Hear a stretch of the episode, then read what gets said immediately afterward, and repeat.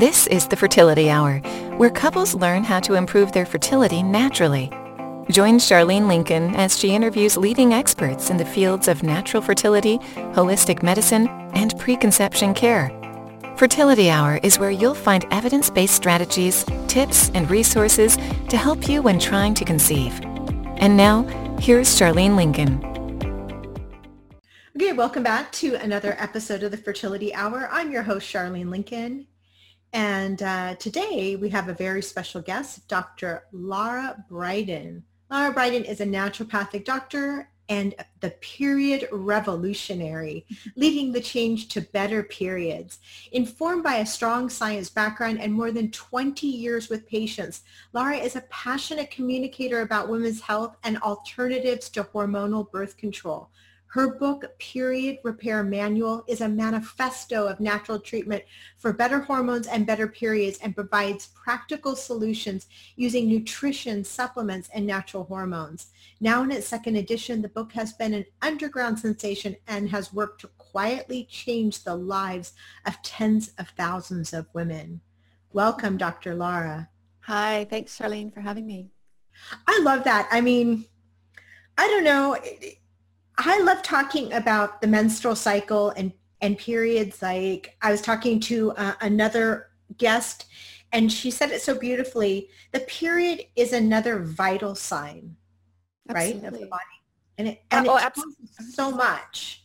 It tells us so much, but yet it's a mystery for so many of us, sadly. I, I call it I call it the monthly report card. It's a little barometer check-in of our health. And I've said a few times, I actually feel sorry for men that they don't have it.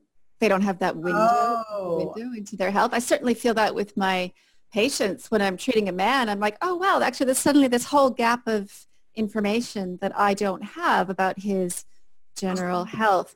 And the vital sign, that's been sort of kicking around for a while, that idea. And about two years ago, ACOG, or the American College of Obstetricians and Gynecologists, mm-hmm. issued a statement that called the menstrual cycle a vital sign.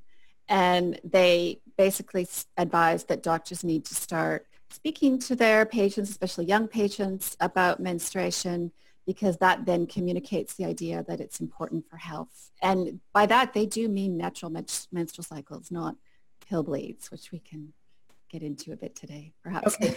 Two things come to mind. Has yeah. any has yeah. any man, when you said that, said, "I wish I had my period too"? I mean, I'm. Does any man I've, ever feel that way? I know. I've said that in a few interviews into uh, a few groups. I think I don't know. I think maybe a few men have thought, yeah, I guess that's an interesting idea. I mean, it's totally off their radar as something that they would need, but I mean, there's there's some logic to it. It really is, as you say, it's it's a vital sign. It's a window into our health. It gives us clues about what we need to change, not just for our period, but for our general health.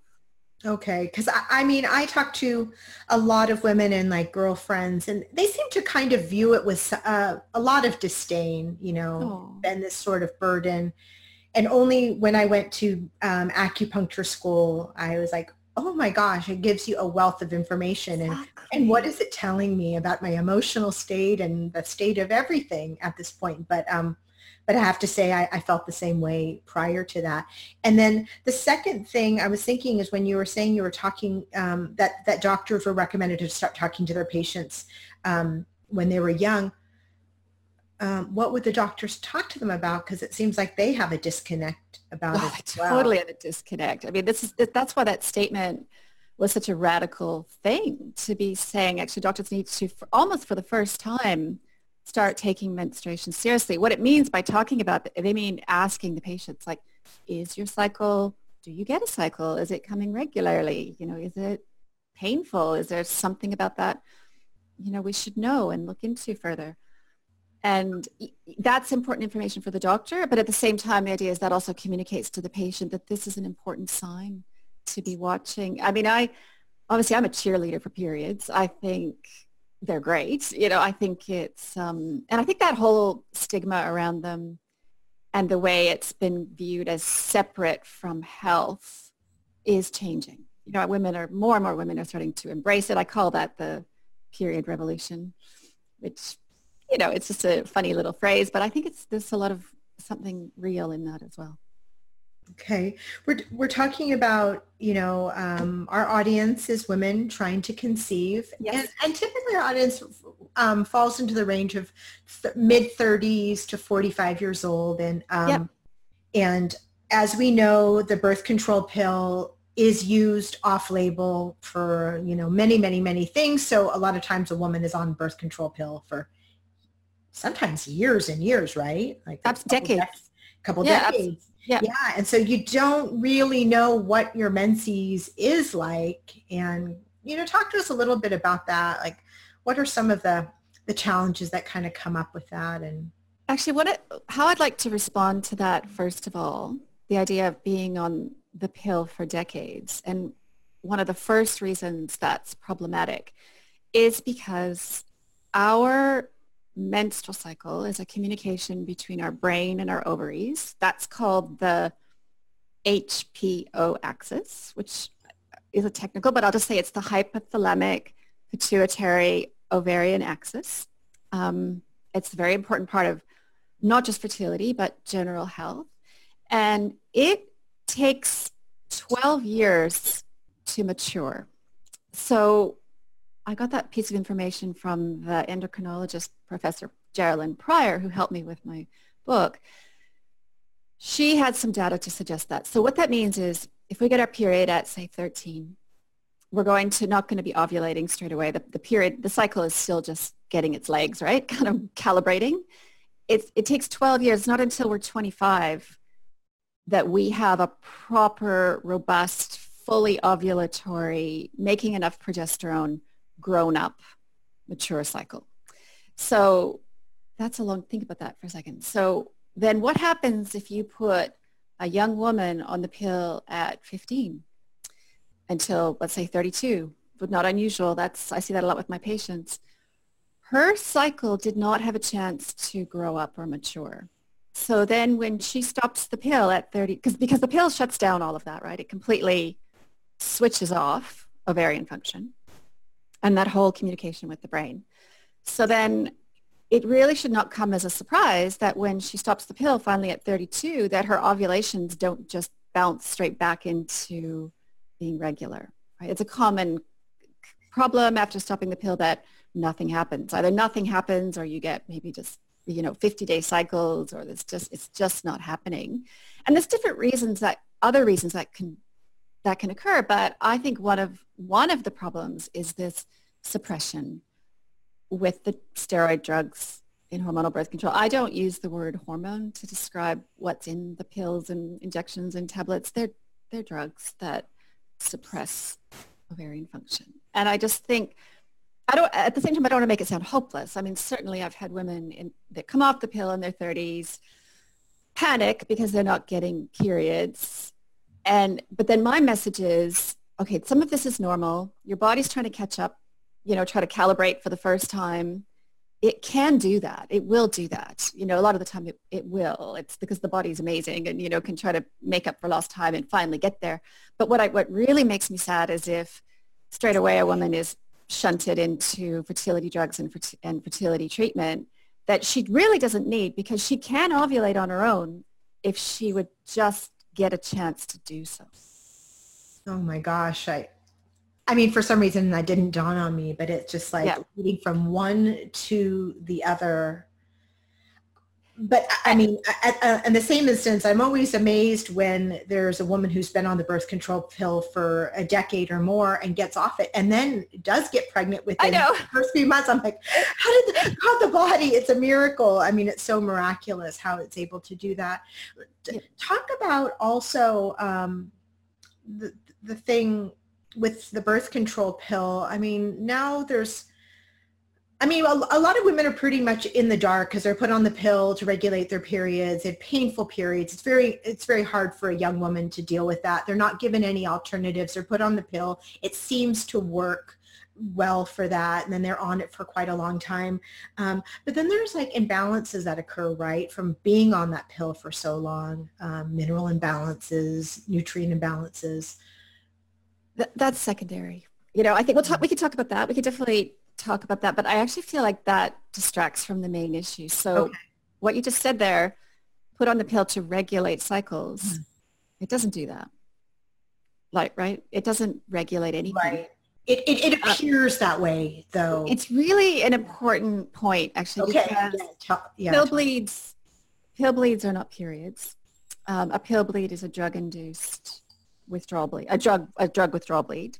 Um, it, it's timed monthly for totally no reason at all, like zero reason. There's no reason to bleed monthly on those drugs. They, they do it because it was the original kind of cover story that they had for the pill. Like way back in 60 years ago, they couldn't legally use it for birth control. So they said at, at first when it was just becoming, you know, introduced, so they said, oh no, it's, it's not to prevent pregnancy. It's to fix the period. But, you know, it's funny because at that time the doctors would have known, well, it doesn't do that. You know, it just shuts everything down. But now we sort of have this strange situation where everyone, including doctors, seems to think it's doing that. And it, yeah, it doesn't regulate cycles. It, it certainly does mask symptoms because it shuts everything down. So I used the analogy just yesterday, actually, in another interview, where it's kind of like if you had a problem with your car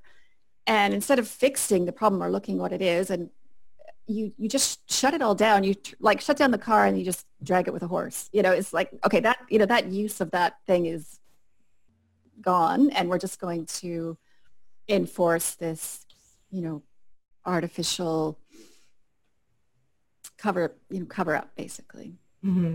Mm-hmm. So yeah, that I mean that, that's primarily that's my main concern, and also you know the way it's used for every little thing, as you say, you know, for pain, for skin, for when in actual fact, for especially for teenagers, there are things that work very well for those other conditions. So there was a study recently published in the Australian Journal of Obstetrics and Gynecology where they used zinc for period pain, and they found it worked as well as the pill. And then the author said something like, well, and it's good because it's cheaper than the pill. And also, you know, I would say also it, it's good because it doesn't, you know, shut down a woman's hormones to address the fairly simple symptom of period pain. So my experience with teenagers, because I treat a lot of teenagers mm-hmm. as well, is they respond so well to like just coming off cow's dairy, get on zinc, you know, they, they, they don't need to be suffering all those um, pain and heavy periods and skin. Um, yeah, and then in terms of the nutrient deficiencies that you mentioned, I think a big part of the problem is that all types of hormonal birth control alter the microbiome, which your listeners probably know about. Um, so that, yeah, they're going to have profound changes potentially in the digestion. And then, of course, the microbiome affects other aspects of our physiology. Um, all methods of hormonal birth control are potentially bad for mood. There was a big study that came out of Denmark a couple of years ago where they tracked 1.1 million women and concluded that all types of hormonal birth control are a risk for depression and anxiety, potentially. So, which isn't that surprising actually because they, we also know that they change the structure of the brain, which is not that surprising because hormones affect all organs in terms, including the nervous system and the brain. And um, so those drug analogs are going to have affect those systems as well and in a different way from our compared to our own hormones. So we're talking, okay, let's just make an example. Yeah. Uh, a, a, woman who's 20 years old, she's not ready to start a family. Um, she, you know, looks to, for birth control, birth control pills, something that's offered to her. She's on it for a couple years and then she comes to see you. I mean, okay, okay the, I'm, I'm giving this example because when I was in acupuncture school, we had yeah. a, a, great gynecologist, Dr. Zhu, and she was telling us, if you're on the birth control pill, you need to get off the pill and never yeah. use and, and never use a tampon because those those fibers they get caught up in in the tissue. So we all, you know, that's fine. Stop using tampon, got off the pill. I mean, this is a class of maybe 25 people. Yeah two or three of them got pregnant because I mean obviously they, they didn't do a backup plan but I mean, so that's a major concern. Is part of you educating them on like the what is it called? wh- why am I blanking out? But what is it called when you when you track your periods? Fertility awareness method. Yes, yes. Um, because I mean, obviously they need to have a solution. Oh, obviously, obviously couples, women need access to effective birth control. We can just do a quick survey through them if you want. I mean, I know this is a podcast on fertility, but this is, we're also talking about people, you know, earlier in their life. And Yeah. um, so fertility awareness methods is based methods. It's more than one method. It's a number of different techniques using temperature and or cervical fluid to check fertile days because women are fertile for only six days per cycle. And which, as you know, I'm sure, because women know that when they're trying to fall pregnant, the same you can use the same technique to avoid pregnancy.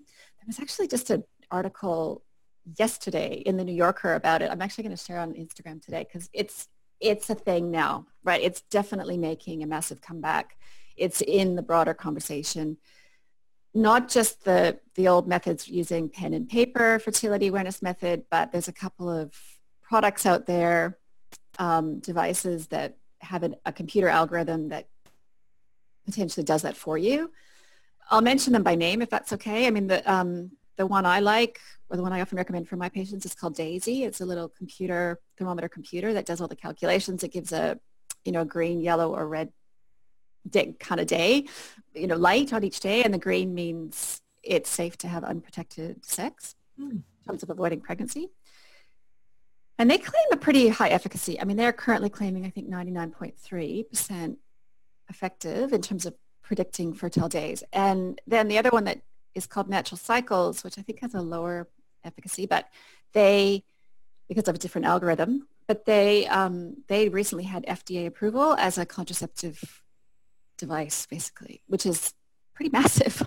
I mean, that's, Wow. that's just happened a couple months ago. Very cool. So that's that's there. That's out there. And there are a lot of young women choosing those methods. So that's one. You know, we have barrier methods, which somehow, I don't know why, have kind of been forgotten about. They're, they're great. There's a new diaphragm called Caya, C-A-Y-A.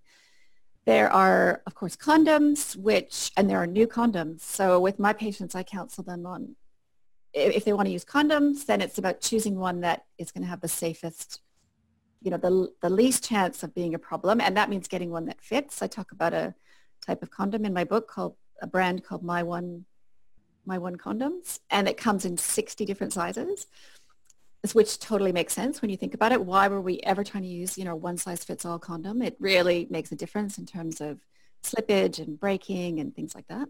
So potentially there's a few other products on the, on the market that would make condoms a, a more reliable method a lot of people combine fertility awareness method and barrier. And then there's um, the copper IUD, which is a whole podcast on its own, which we will just touch on. I'll just say there's a, if it's okay to mention, there's a, a blog, a post on my blog called the pros and cons of the copper IUDs. People can look there, look at all the ups and, you know, different sides of that. It is, um, doesn't alter hormones, doesn't suppress ovulation, so you're naturally cycling when you have a copper IUD, and it has one of the highest efficacy of any method, any type of birth control, actually. Okay. If I could just interject real quick, Yeah. just so that our fertility people aren't, aren't going, but why she talking about birth control? Well, we do really, really, really educate Yeah. um, our audience about the preconception phase, which is a Sure. minimum of four months before trying to conceive, where you're really preparing your body um, so that you could have the healthiest egg, your partner could have the healthiest sperm to conceive. So these can be used during that time. So that obviously you're not going to use the birth control pill. Um, and so these could be a very viable option during that time. Absolutely, and also for after between babies, right? So some of your listeners, hopefully, if they do, you know, hopefully do succeed with this pregnancy, they're going to then, after delivery, be almost straight away faced with the problem again of, well, what do I do, you know, be- before the next one? So um, there's that angle as well, and also for their daughters one day. You know, if you have a, a Mhm. daughter, my plea would be, please don't let her take the pill at 14. You know, there are already other options. There are other options coming. We'll, we'll conclude this section by, I'll just mention something called Vasalgel. They're in your city, I think. So you're in San Francisco, aren't you? They're in, they're at Berkeley, nonprofit organization, um, trying to crowdfund some clinical trials for a male method called Vasalgel, which is a non-hormonal one-time gel injection of the vas deferens, which can then be, you know, removed years later when a man is ready for. Mm. So that, in my view, that's a game changer. Like I am just holding out for that because then we can just finally have a conversation of, you know, how can we prevent pregnancy? Well, 50% of the population could, you know, do their their side of things. oh, I know. That would be nice. Yeah. And it seems, um, it, it seems less daunting than getting a vasectomy because my brother had one and he told me it was kind of traumatic. it's, well, it's certainly less daunting. It's a, it's like a reversible vasectomy. It's, it works yeah. on the same principle, but it's only a little gel that goes in there temporarily and then can come out again. Yeah. Okay, that's very cool. And yeah, and okay, so the yeah, I'm I'm anti-pill. I've seen so many problems with it. So let's talk about though. Um, you know, there are so many women with irregular periods, painful periods. They don't even know what a healthy period really right. Is. So what does a healthy period? Yeah, what what does it look like? Yep, absolutely. So the monthly report card should look like. I mean, fortunately, there's some there's some variation, of course, because we're individuals. So in general, for a, a, grown woman, not a, a teenager is a little bit different. They can have longer cycles and that's okay. But let's say a woman, you know, over 20, over 25, day one of the period should arrive anywhere between 21 and 35, every 21 to 35 days, um, counting from day one to day one. And it should be ovulatory, which means ovulation should have occurred. Now, the interesting thing about that, of course, it's possible to have what's called an anovulatory cycle. I'm sure your listeners know about that if they're checking their temperatures. There's going to be a month where even if it looked fairly normal in terms of timing, there was just no ovulation. That actually, we now know occurs in about one in three women just occasionally. Like, I think it's like one in three net, even just cycles, even of healthy women are going to be anovulatory. It's because of stress and other things. It's, um, a body's kind of natural response to different things going on in life to maybe say, oh, that's not a good month to ovulate. Um, so that's the timing and the importance of ovulation. And then the other um, aspects, it should, the bleed itself could be anywhere between, say, two and seven days um, would be a healthy normal bleed, no, losing no more than about 80 milliliters of menstrual fluid through all of those days and arriving pretty much with no pain or PMS or much fanfare at all. You know, I'm in the camp, I actually believe from my 20 years work with patients and lots of convers- you know, conversations with readers on my blog, that is possible for most women. Mm-hmm. Uh, barring, of course, endometriosis is a separate, endometriosis and adenomyosis are separate condition issues. I mean, there's other things obviously that can be going on. But for someone who does not have one of those diseases, that's possible. That's my experience is that women can get there and with natural treatments and it's not that hard to do.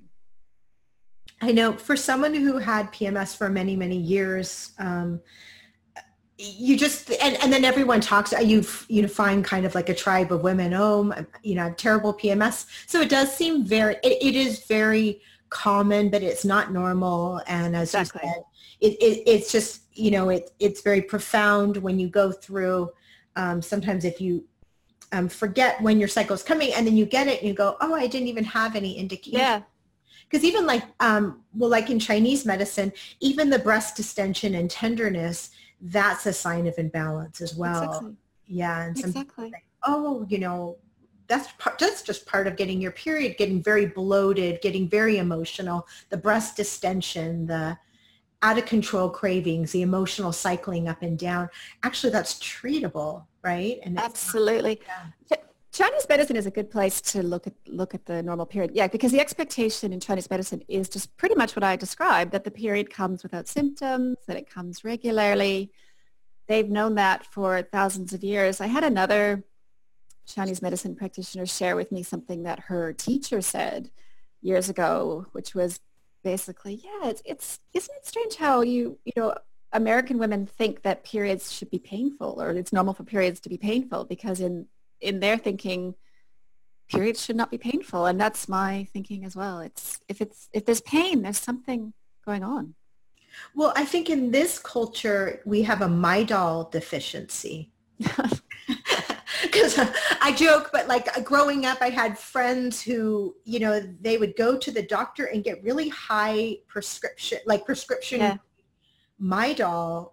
And so, and that would just seem normal. You're like, oh, you have to just take that whatever pink pill. Yeah. Because, um, yeah, it should going on. You have to treat. You have to treat it, and that I don't know. That seemed totally normal at the time.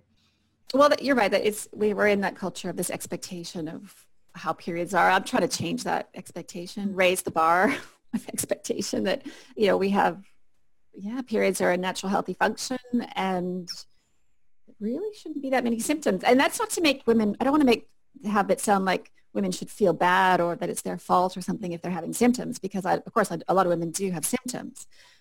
But my message is actually there are some fairly simple changes you could make to surprisingly, you might, you know, happily surprised to relieve a lot of those symptoms. Okay, do share. What what are some of those things that you found okay. effective? Well, with um, so a lot of this is in my book, Period Repair Manual, and it's going to depend somewhat on what obviously what the symptoms are, who the person is. But let's say just in very general terms, I'm happy to give away the, the main points of treatment.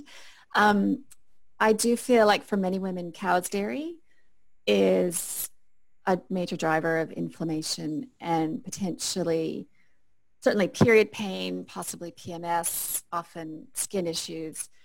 I think it's to do, I think there's different aspects going on with dairy. I think it's um, it, in large part to do with sort of a histamine response in the body that many women get from cow's dairy. And I say cow's dairy because I find clinically that goat and sheep dairy is totally different. And, you know, butter is quite different because it doesn't have an inflammatory protein called A1 casein that is in normal cow's dairy. So this is a big thing I do with my patients, you know, even just myself personally, you know, when I stopped having dairy 25 years ago, I stopped having period pain completely. And to be fair, that is not going to be true for every single woman. So I don't want to make it sound like every woman is sensitive to dairy or that's the only solution that's ever needed. Some women are fine with cow's dairy so this is where some of the nuances come into it, but it's it's common. And then the next, I, I speak a lot in my book about zinc, partly because of that clinical trial I just mentioned where they use zinc for period pain. Zinc works really well for skin. Teenagers, a teenager with acne, if she would just stop even for six months, kind of dairy, cut, cut way back on sugar, take zinc, you know, her skin should be fine. It takes a few months to clear, but that can make that that's a simple intervention that can work. Um, reducing dairy can help with heavy periods as well. And I use a I also use the herbal medicine turmeric quite a lot to lighten periods. Um, it reduces prostaglandins. You know, actually, interestingly about heavy periods and the histamine side of things. I mean, I don't, know, I don't know how much your listeners will know about histamine intolerance or that, but the, um, the lining of the uterine lining actually has a number of what are called mast cells who are involved in that histamine response. And they also release something called heparin, which um, is a blood thinner, which makes periods heavier. So when I learned that a couple uh, earlier this year, I thought, yeah, that makes sense. That's possibly why cutting cow's dairy can make periods quite a bit lighter. Mm, okay. And when you and when you mentioned turmeric, how do you recommend that your clients take it? Is it encapsulated form or are you using the raw the root? I use capsules. Take it with a fatty meal. There's lots of different good brands of the high dose capsules out there. It's it's nice too. It's it's safe. I consider it safe when trying mm-hmm. for pregnancy. Although the high dose ones, I would ask patients to stop that once they are pregnant. Um, I'm quite conservative. You know, once there is pregnancy, I don't like to have too many supplements in place. But um, yeah. How do you view clotting? Because um, I know in Chinese medicine that was always like a diagnostic question. Do you have clotting? What size are the clots? Like yeah, I, I used to have clots all the time. I thought that it was. I mean, it seemed, it was normal for me. Let's just say that. But well, it, it is directly related to the amount of flow. So if the heavier, faster flow, is going to, by definition, have more clots because the anti-clotting agents that the body naturally produces have not had a chance to fully work. So it, it can, it just, it does often just go hand in hand with heavy flow. But I mean, clots can also be a sign of um, other things like endometriosis. And so if, if it's not particularly heavy flow and there are clots, then I might be thinking more about inflammation or, you know, is there enough progesterone, things like that. Okay. Um, I know in Chinese medicine, they also, it's called liver qi stagnation and sometimes emotional factors of like suppressions of anger and things like that. It'll come out in a very clotty period, dark period. Yeah. Um, what do you think about um, menstrual cups? And um, I don't know if it's just me, but I, I kind of like menstrual cups because I can look at the quality yeah. of my blood and see. I love them. Oh, do I have clotting or what's the color of my blood? And um, exactly. I guess they're kind of messy. There's a little bit of a, a, a, learning curve and, and people are kind of, women are kind of squeamish of pulling it out and it, it is filled with menstrual blood. But um, I think it's a great alternative. I love them. And also remember you said earlier about the gynecologist who was warning about the little microplastic fibers coming mm-hmm. off tampons. I mean, yeah. my, the, the other reason a cup is good is because it doesn't dry out the vaginal mucosa. Mm-hmm. So it's healthier for the vagina. But, and it, yeah, the whole messy aspect, I've never, I don't see as a problem. Most of my patients, once they start using them, love them. Um, and I personally used a menstrual cup for a long time, like 20 uh, years. Do you have like a, uh, do you have a brand that you have um, found an affinity to? Um, uh, there are lots of good brands out there. I, I hate uh to kind of, I mean, I personally, I personally use a Diva cup, but that's just okay. what it was easy for me to buy online. Yeah, and, yeah. But I definitely think it needs to be a natural, you know, silicone, like a good quality material. And I guess the right shape that women feel comfortable removing and working mm-hmm. with. Yep. And, and if, um, if women, you know, aren't comfortable using that, do you have any um, feedback on a, a, lot of the, the commercial, like the tampons and the pads that are out there? Is there, you know, something that you can kind of say about having that close well, to your reproductive organs? Yeah, well, for, for tampons, I think it is just a no-brainer. It's really important to get one that's organic cotton, you know, not have the synthetic fibers in there because that is not good mm. for the mm. vagina um, and preferably not with you know bleaches or dioxins or things that are gonna. Um, that's real, you know. I think so. there's, I. I guess I would say get a a better quality, potentially organic tampon. Yep. Yeah, and the pads, a lot of them, like I think they come with like perfumes, and then they have oh, yeah. oh, gel that gets released. I don't know if that's so. I Ooh. mean, I, am going to say I'm, I'm acting coy, but I, I don't think it's good at all. It's not good against your vagina. Okay, here's something for, and this is now for fertility. Yeah. Um, the vaginal microbiome, hugely important. Mm-hmm. I think we're just starting to understand how important that is. So would your listeners know what I mean by that? Like the, the good bacteria living in the vagina? They're, they're, they're, they're fairly well versed in this, but I mean, yeah. some, some will, some won't. Uh-huh. Yeah. So the good bacteria that live in the vagina have a very important job of just lots of things. You know, they um, they maintain a normal pH. I mean, they're going to affect the quality of the cervical fluid when that's produced as well. So, which is very important for sperm transfer. There's actually even some evidence that because vaginal microbiome will also somewhat indirectly affect the uterine microbiome, which is very important for fertility and implantation. So we need to, I think going forward, we're going to start to think more and more about what you know, bacteria are living down there and what are all the different things that might influence those. So certainly that would be a reason to avoid, well, spermicides, which is obviously not, you know, you wouldn't be using if you're avoiding, preg- if you're trying to fall pregnant, but um, yeah, perfumes, things like that. Not, not good. And douche, uh, certainly not like, you know, any kind of wash or vaginal wash or douche or anything like that. It's quite bad for the microbiome. Yeah, those seem to be quite popular. I remember like in the, you know, in the 80s as a, as a young kid, like your mom would have those and then I, hopefully they've faded away. Well, I hope they're fading away. I know some people yeah. still use it, but they really are not good. Yeah, but I saw like on a TV commercials about, um, I don't know, some wash or something for the smell of the vagina. And no. if, if you have a smell in your vagina, what, what is it, vaginosis? I mean, there, there's some, there's an imbalance going on and it's not a time to just put perf- a perfumed wash. Absolutely not. No, it's, it's, a, um, bacterial vaginosis is, is common. It's a ecological issue in the vagina in terms of the microbiome. So it, it just means you need some more of those good bacteria. And there are some clinical trials using what are called vaginal probiotics, which you take either orally or you can insert. and they uh, can improve vaginal um, bacterial vaginosis and yeah, create a better environment for both less smell and also better fertility potentially, just healthier situation. Um, what about kind of, I, I don't know, it's coming up for me as far as like period and PMS. Do you recommend like journaling or things like that because like a lot of emotional things come up during that time and some of it is through the filter of your hormones and, right. maybe after you're like oh i don't really i, I really do love my husband you know right.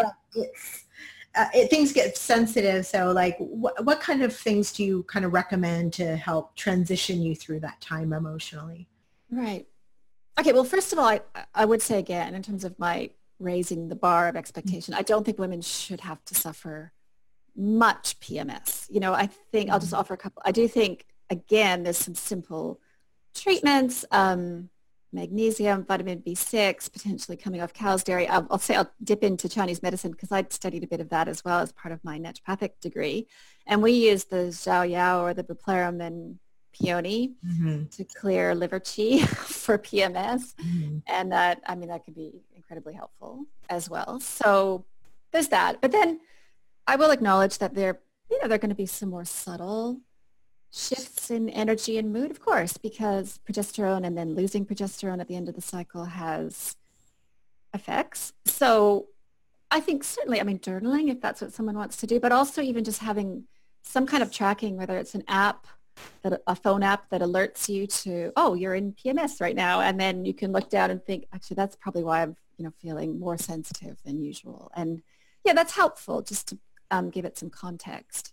And also to know that it won't, it, it's going to end in a few days. You know, it's not how you are now. It's just that window of time where you are with your cycle. Yeah. Okay, so going back to fertility, uh, yes. uh, women reach out to me and then they say, you know, like, I've had really irregular periods, I have breakthrough spotting, or I've you know, amenorrhea, dysmenorrhea, just whatever, all these different things going right. on. And then I'm trying to get pregnant at the same time. And I know it's really hard because everyone uh, feels like a certain, well, the biological clock, you know, and they feel a kind of a rush to get things done. But um, it, it's so important, right, to have a healthy period.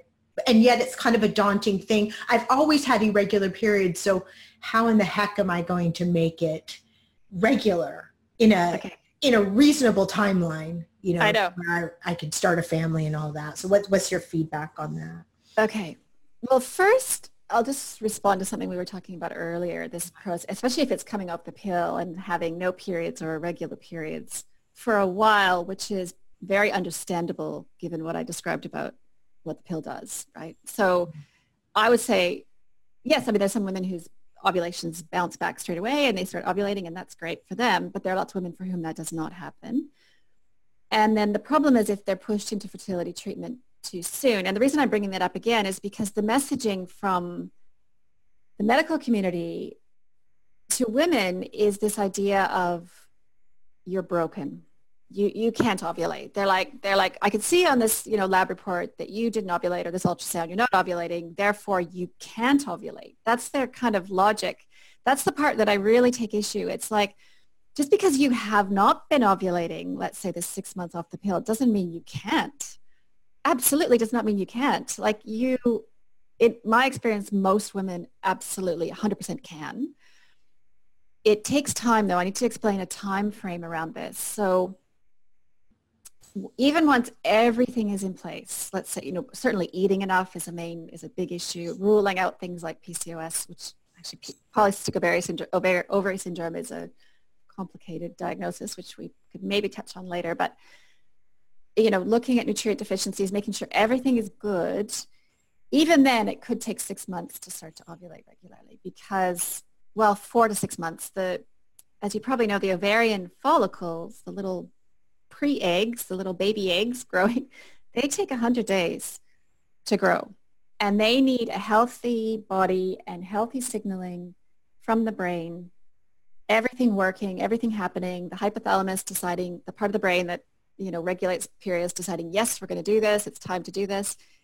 The minimum that takes 100 days. So after treatment, after natural treatment gets started, minimum, and usually six months. So when a patient comes to me and says, I'm going to give natural treatment two months, and then I'm going to take fertility drugs, I'm like, well, there's no point. Like there's literally no point in doing this. So because it doesn't have time to work, which I know doesn't fit the timeline of a, a, lot of women, unfortunately. But my, my experience with patients is it's actually better to give yourself a little bit longer timeline. You might end up just becoming pregnant on your own before resorting to the drugs. I mean, I, I absolutely agree because I think it's so sad because women feel like in that four to six months that their last egg is going to I know die. No. that's how we're told. I mean, that's what we're sort of kind of I don't know, subliminally told that, you know, we probably have like one old egg rattling around in there and it's going to go this, away. So messaging to women that they're yeah, broken, that they're running out of eggs is very destructive.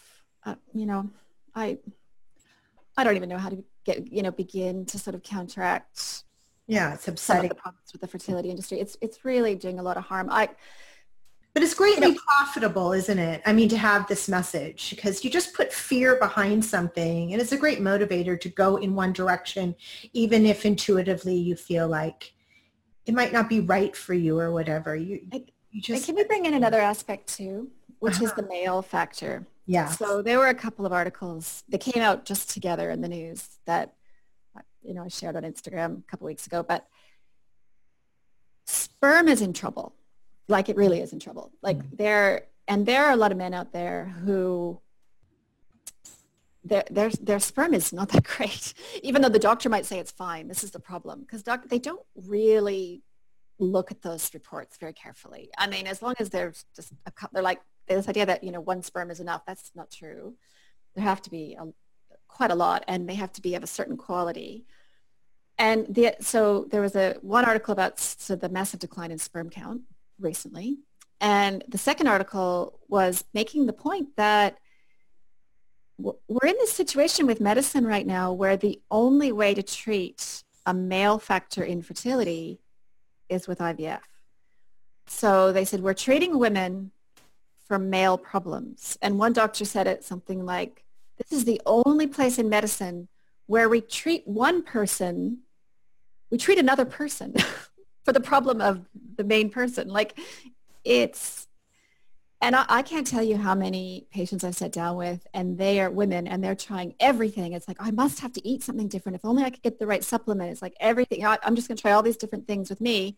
And then I said, it's, it's a male issue like it's a morphology issue with your partner. Like until he does something, you, are not going to find that one right supplement or that one right herb or, which is, I know it's hard to hear that. I, we have to, I don't know, it, it's, you know, men have to enter into, and I know, I know a lot of men do, know a lot of partners do come into it and do treatment as well.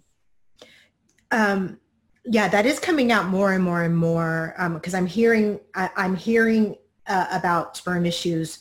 Um, it, it's getting out there. It's just, it's weird because I guess like if a man, I don't know, I guess it's something to do with um, the manliness of the man if he has defective or low sperm. So it's, I know. It's, you have to be like very fragile with that section. I know. Where with a woman, it's like, yeah, well, it's been our fault all along. So, I mean, we've, we've been kind of carrying this burden and it's normal but yeah, with men, I know it's weird when I've treated people and you go, oh my gosh, but your partner, I mean, like sometimes they're like, no, my partner is not going to come in. No. Like, well, I don't know what we're doing here then because yeah, you can't, yeah, yeah, you can't you can't treat a woman for a male problem. Yeah, I mean, you can like do things with the sperm, but you can't fix a batch of bad sperm. I mean, you can wash it and do all these manipulations, but it only does so much. And I think in, in a sense, that's why IVF treatments, I mean, they're quite a 100% success rate. You know, if you think about it, it's like a lot of times it's 70% failure rate in, in those. And uh, because well, the article is not considered enough. Yeah.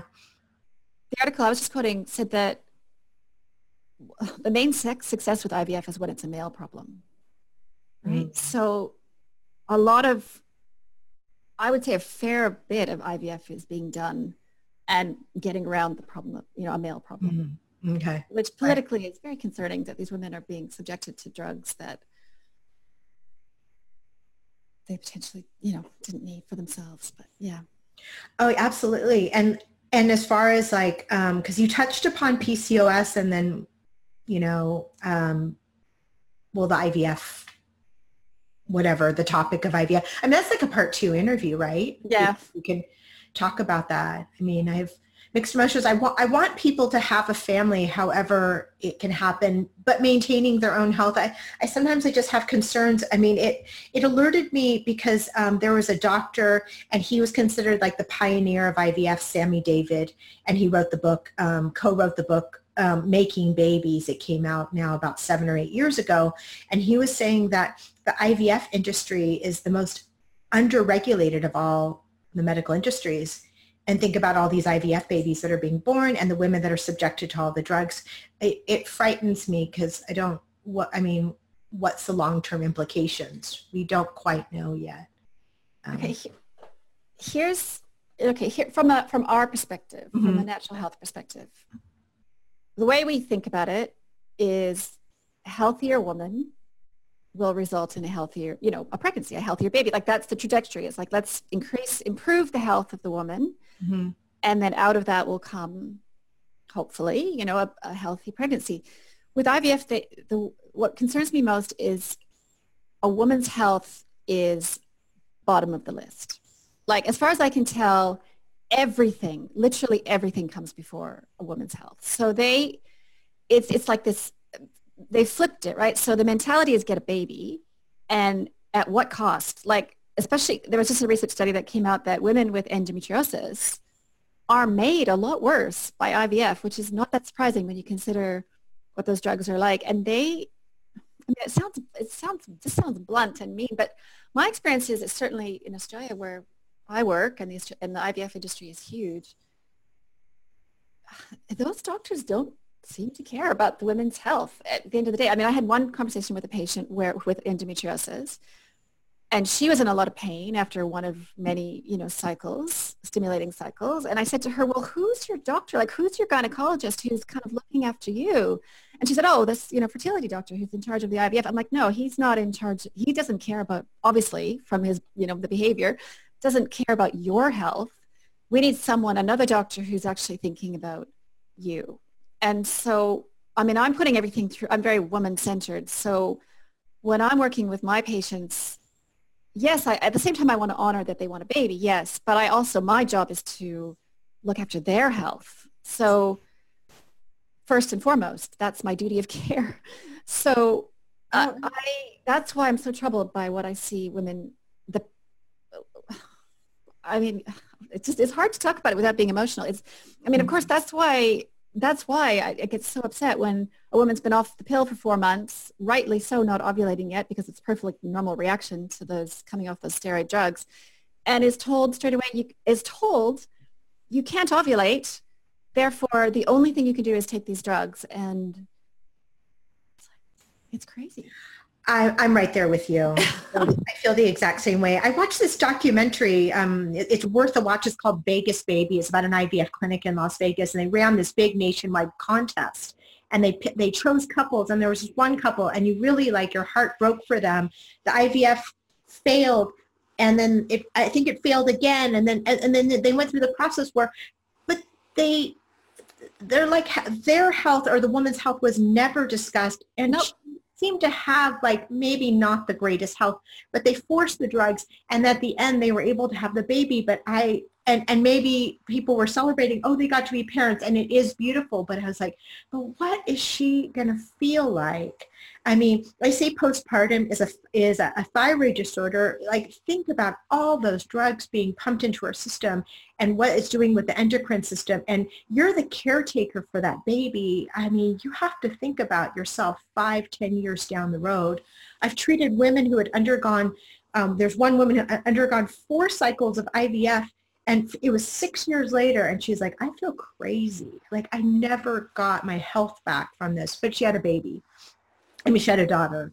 who actually had some health issues too, but I, I don't know if there's all interrelated. But it, you know, it it gets complicated, and I yeah, I don't like it either. I I just think that um, women need to really protect themselves, and um, it's the end goal is not just the baby; it's having a healthy baby, healthy pregnancy, while maintaining your own health.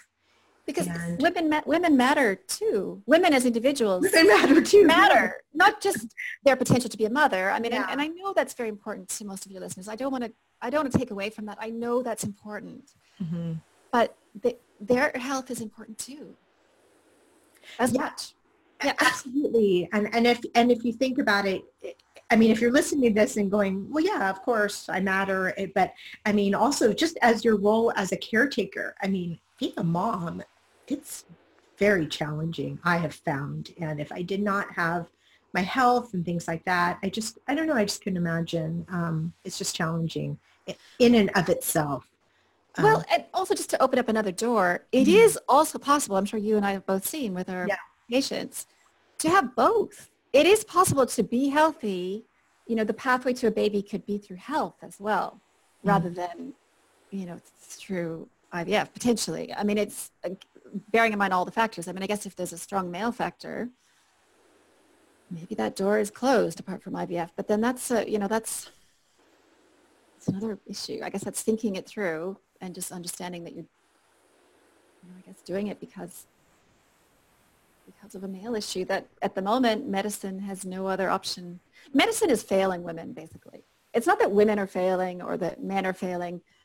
I think the current approach to women's health and fertility is failing women, is setting them up for health problems that they just simply should not need to be subjected to. I interviewed um, Dr. William Davis. He wrote the book Wheat Belly, and then he followed up with a book called Undoctored. And I mean, it, just to kind of sum it up, and he was just saying like, healthcare is failing us, and that you know doctors, you know, kind of um, they, they get mad at us going on the internet and searching out things. We wouldn't be doing that if we were getting answers the, the traditional route. But we're, we're banding together and finding information outside of that doctor's office and, and talking and having conversations. And he was like, yeah, the, the, the medicine of tomorrow is a lot. I mean, we're able to run our, you know, get these functional medicine lab tests ourselves because there's a lot of direct to consumer stuff and, yep. and, and really search out people who aren't practicing medicine in this old archaic way. Because I mean, let's get real. 10 years from now, all the ways that we're treating any of these chronic diseases, it, it's going to be hopefully radically different. Maybe maybe 20 years from now, but I agree. You know, it's yeah. an archaic system of medicine, over overinflated in cost and harming us more than helping us. Um, is my opinion in this country.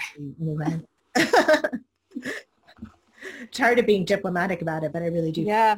And, you know, it's shameful. And like putting young girls on the birth control pill, we should know better, you know. We should know better. Women deserve better. It's good to bring that in again. And because I know we, we started out with talking about young girls and alternative birth control and, you know, questioning how does that fit into a conversation about fertility. It totally does. In the, mm-hmm. It's in the big picture, right? It's about how we treat women's bodies. This whole mindset that the other big part of my work actually is this idea that women don't need cycles, don't need ovulation, don't need hormones until they're ready for a baby. It's like compartmentalizing all of women's physiology for that one purpose, which is crazy because we don't do that for men. That would be like saying to men, literally saying to men, you don't need testosterone until you're ready for a baby. So we're just going to shut that down till you're 35 and then go for it. Like, so that robs women of the beneficial hormones and ovulatory cycles that they could have had all those years. And again, if someone, if, if your listener is sitting there at 35 and this has been her experience, then I don't, you know, please don't feel bad. Your body can still recover. And also, this is good information for you to take forward and pass on to the next generation and oh, help yeah. I mean, I, I, hope no one comes away from this being like, I feel blamed for this. It's not like no, you said. I mean, we honor women and we're just trying to educate and we've all been duped to a certain degree. Yes.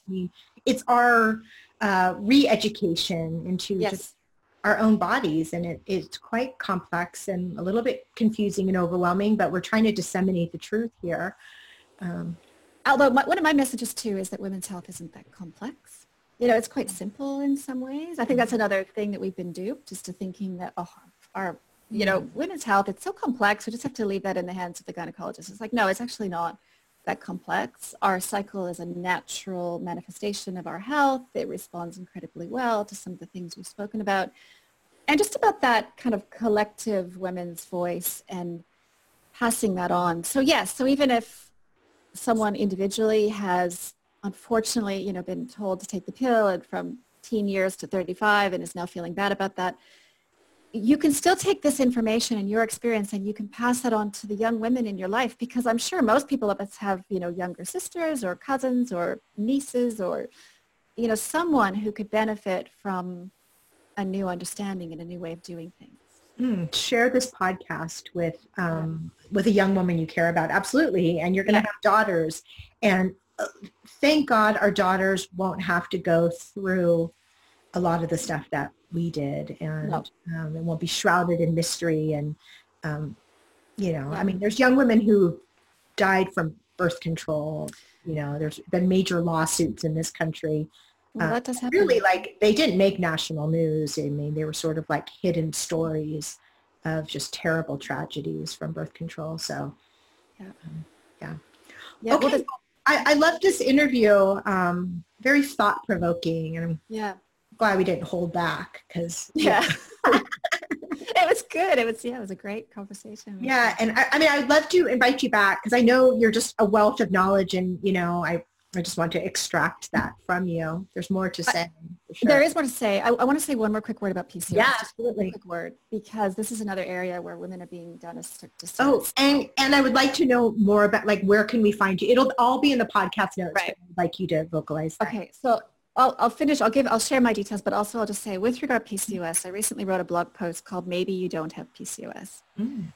where I talk about. I quote a, a recent paper from the British Medical Journal where the authors really questioned how it's being diagnosed currently and questioned the way, which I see too, the way a PCOS diagnosis is just slapped on women when they're young, too young really to qualify for that diagnosis because it's normal to have a lot of those features when you're young lot of those hormonal features of PCOS. And also the other situation I see is post-pill. So when you come off the pill, it's normal to not ovulate straight away. It's normal to even get some male hormone temporarily kind of happening.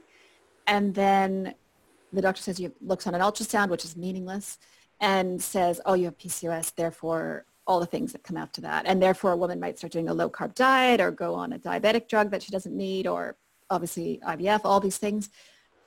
I'm just really raising a question mark around that diagnosis. For some women, certainly some women do have polycystic ovarian syndrome, for real, but some women don't. And I think some women actually have an under-eating problem, which is the opposite. So I really would like to get that message out there. That's on my blog, and that's in my book as well called Period Repair Manual, which is about how to ovulate again when you're coming off the pill, you know, how to deal with heavy, painful periods, how to think about whether you might have endometriosis, what some of the natural treatments are for that. I talk about conventional treatments as well in the book. I tried to give kind of a full survey of what's out there for different options. I mean, according to this article, and so that, okay, I, I, I'm, I'm very interested in that, but yeah. then what, like, what do they go on to say as far, because I know the diagnostics are a little bit iffy, but I mean, what, how, how, how does one know if they really do or not? Yeah, well, that's a very good question. Okay, so one of the points they make in that article uh-huh. about uh-huh. the overdiagnosis of PCOS is that many women, some women, outgrow it. So for some women, it can just be a temporary state. I would go further and say can can be a temporary state post pill that will just you know disappear basically with mm-hmm. with a year or two as a woman learns to ovulate again.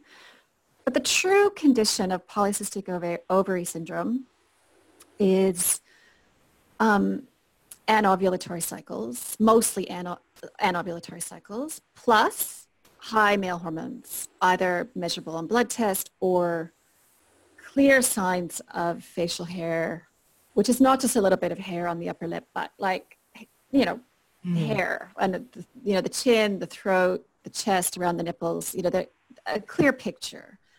And then that is, yeah, that's real. And that's often linked to an underlying condition called in, insulin resistance, you know, that, that does require treatment because it's actually we almost it's difficult well impossible to fall pregnant if you're only having anovulatory cycles. Bearing in mind though even that real state of pcos is reversible. So what they also say in the british medic in the british medical journal article is that most women with pcos diagnosis go on to have pregnancies.